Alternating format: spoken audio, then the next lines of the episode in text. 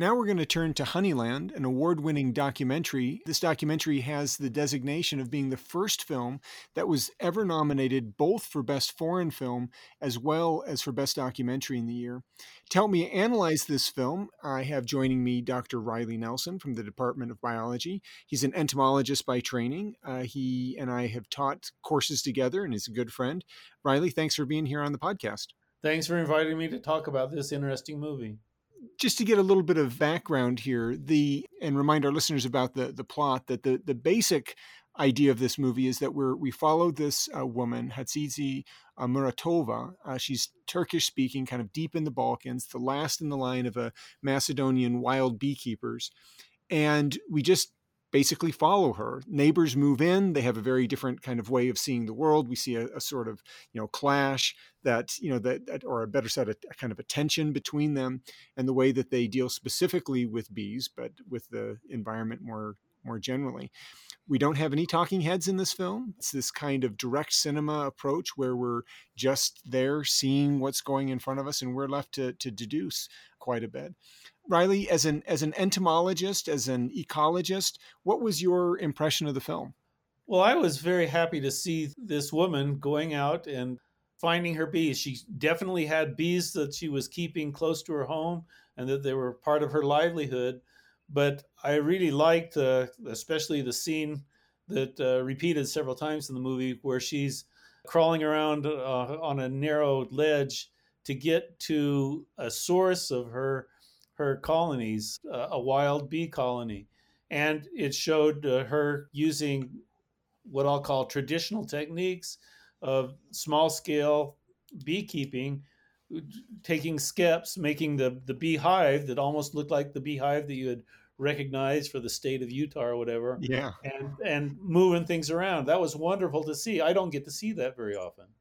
what do you take of her basic philosophy, right? That she, she, this idea of you know I, I, take half i leave half for the bees. I mean there's been a lot of conversation in recent years about the way we treat honeybees that this idea of colony collapse disorder has become you know almost a, a common idea where entire hives you know simply disappear and that the, the reasons for it are a little bit unclear although it seems to be not a single reason but this kind of collective you know all the things that we do to bees uh, she has a little bit different approach. I like that idea of treating your your livelihood sensibly or or actively instead of optimizing all the time and hurrying through things.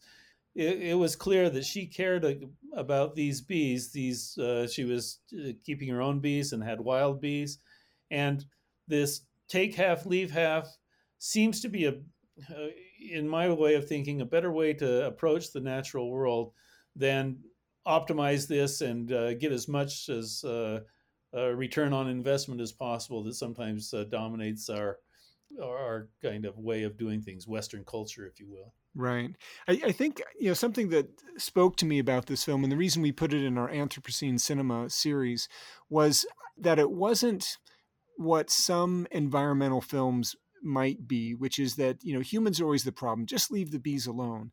I mean, the fact of the matter is that we we benefit from what bees do, uh, both in terms of the pollination, of course, that they provide, but it also in terms of the honey, and that you know kind of making use of of that in and of itself isn't a problem. It's the over exploitation of it, right? It's the you know turning the bees purely into a kind of resource.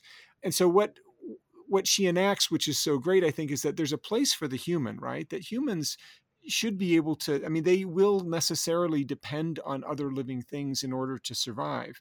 What they don't have to do is they don't have to kind of push it to the limit. Like you said, this ultimate optimization where you push bees to their absolute, you know, limits of survival, you know, to extract the last, you know, drop of honey out of them. As I was watching the film and not knowing really where it's going because it's, uh, fairly free form, at least at the beginning. She's living in a part of the world where we didn't see any indication that there was a lot of flowering plants that were working at any one time. Yeah, that's right. And, and, I just don't know how the commercial people, the kind of tension that you mentioned with the neighbors coming in, how they could really get the kind of uh, the kind of productivity that the the outside man wanted uh, from the, the ecosystem they were living in. those uh, areas, uh, I'm not exactly clear on what the climate is like all the time in Macedonia, but it's close enough to a Mediterranean habit, habitat that you wouldn't expect to have much productivity of flowers uh, in the middle of the summer, just at the time when these other people were trying to ramp up and right. uh, extract more from. It's like squeezing squeezing uh, juice from a fruit that's dry already. Right. Yeah, they, they talk about it being a desert and it, you know, the she depends on the grasses. I don't know how much pollen the uh grasses uh, aren't grasses don't do anything for bees really as far as pollen is concerned. Interesting. And, and it was uh, they did show that they were having a the the neighbors the other way of looking at things was trying to modify the the habitat by burning juniper trees out and that that really kind of resonated with me. I didn't know that this was going to happen as I was looking at the movie, but we have a big deal in this area, in this cold desert that we live in, in Utah, of managing juniper and uh, juniper kind of being uh, seen as uh, an invasive.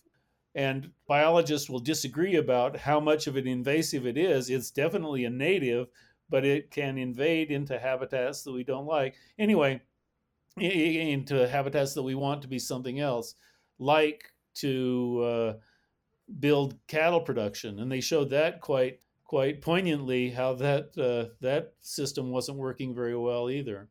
Right. Yeah. It kind of taxes the ecosystem. It, it tries to a one size fits all kind of mentality where instead of looking at what the place is and what it can support, you know, trying to, you know, trying to make it fit. What, what did you make out of the, the relationship? I thought that this was an important part of the film. Her relationship with the, the neighbors um, I mean, th- there was a tension clearly that emerged as as what they were doing started to impact her bees. But there's also a very touching kind of dimension that she very much benefits from the the interaction with them. That she's kind of lonely, and she has these really wonderful relationships, particularly with the children. Did you see a parallel going on between those kinds of relationships and her relationships with the bees, with her relationship with with the place that she lived?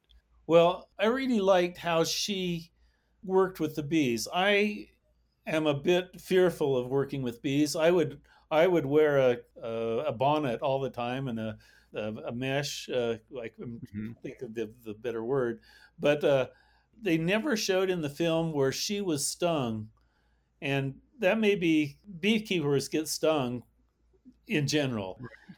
but uh, she wasn't Especially worried about working with wild bees. Watching her lift the lift the cover off of the, the rock wall hive system she had for the colony close to home. It was just lovely to see how that happened. And then when she got the one child that was uh, tired of getting stung or whatever, she really came through and treated him very gently. Didn't I don't remember her yeah. saying anything like your mom and dad are abusing you or whatever. Not, that didn't come come through in any way but she uh, let that that child blossom and be their own thing. Yeah, and I, I, I think that there's some kind of interesting, you know, metaphor that uh, you know is going on with that.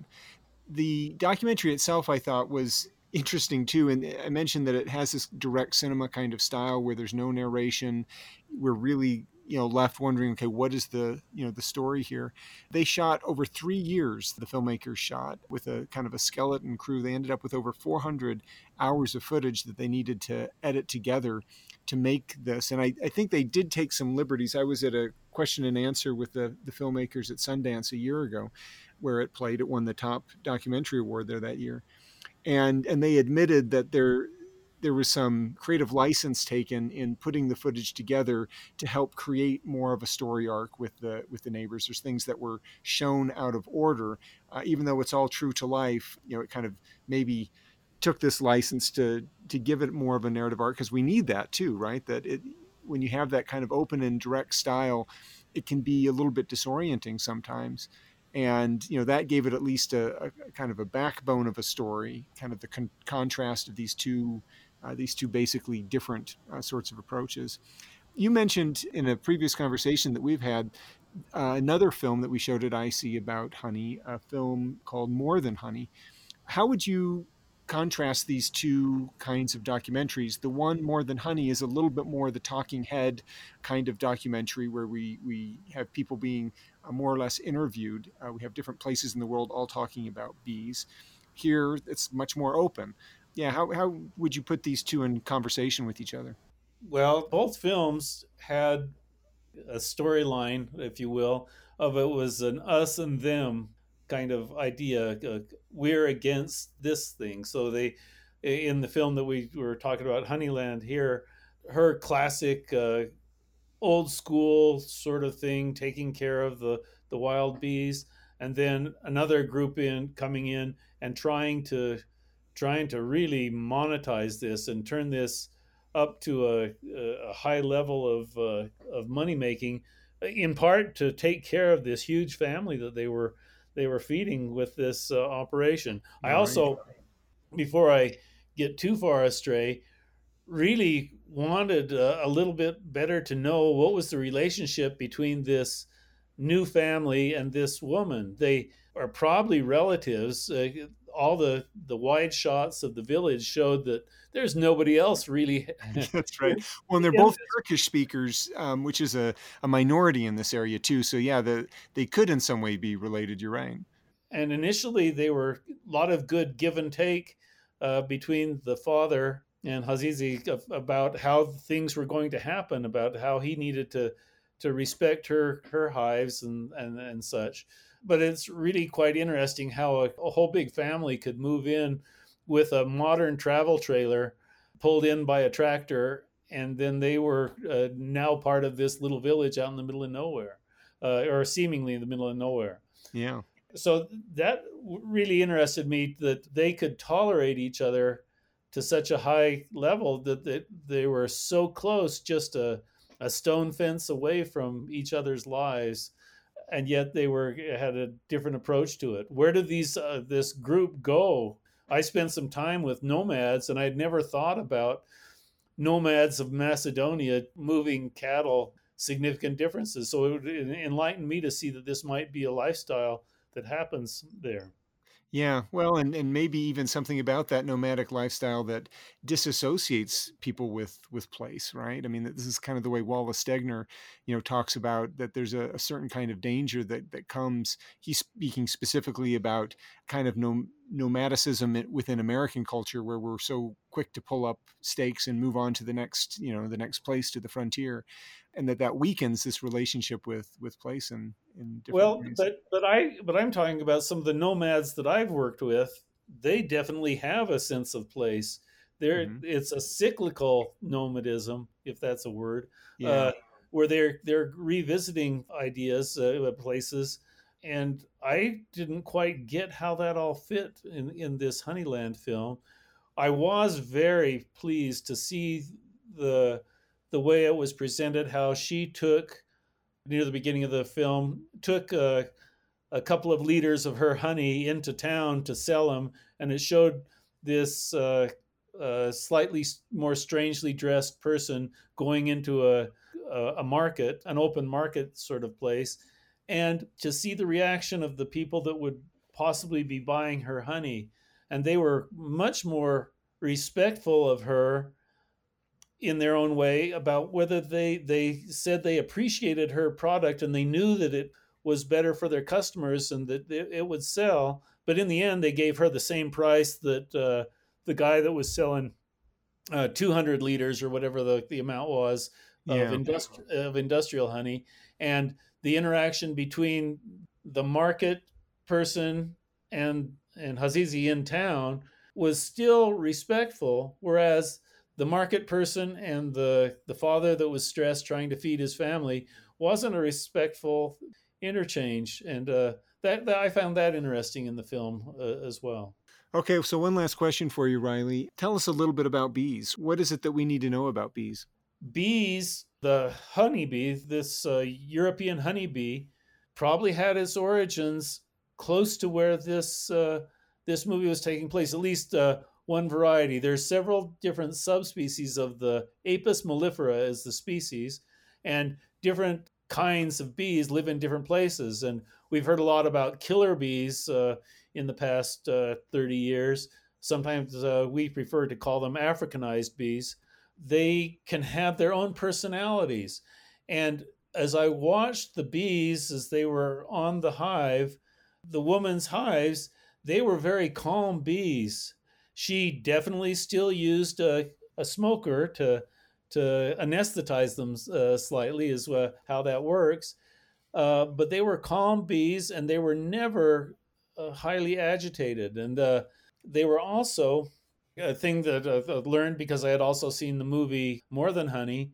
These were the the black bees that in the movie some racism came out in the More Than Honey movie oh, where yeah. the where the the Swiss beekeeper who who loved his bees and you could see uh, that he was having a hard time keeping the old system going over there but these were the black visitors that came over the mountain and it yeah. was uh, but yet over in Hazizi's place they were calm and they were doing their job and she was getting enough uh, honey to make uh, some sort of a living where she's helping to support her mother. And it was wonderful. We didn't mention the interplay between yeah that's true. this this very old woman that's uh, needing to be encouraged to keep her joints working or whatever. But i i liked seeing this daughter talk uh, daughter of 57 or so years uh, old to, to this 87, 85 year old woman that's uh, uh, bedridden, just to, to see how they could speak bluntly with each other about uh, what they uh, wanted to accomplish with their lives. But back to your bees, you could see the, the as the the family beekeepers were having a much more difficult time with uh, agitation of the colonies. They were using the same smoking techniques of the the puffs of uh, carbon dioxide, especially to slow the bees down, but it wasn't working so well for them. And they were trying to speed up a process that, you know, it, it glorified Hazizi's uh, way of doing it, perhaps, but it was lovely to see that the bees were reacting differently to these two different uh, techniques, if you will. Yeah, these different approaches. Well, Riley, thank you so much for uh, for coming on the podcast today and for being such a regular supporter of international cinema. Oh, I, I love it. Thanks for the good work you do, and uh, keep bringing uh, uh movies that I wouldn't see any other way. That was Honeyland that we were talking about, a documentary uh, about Macedonian beekeeping.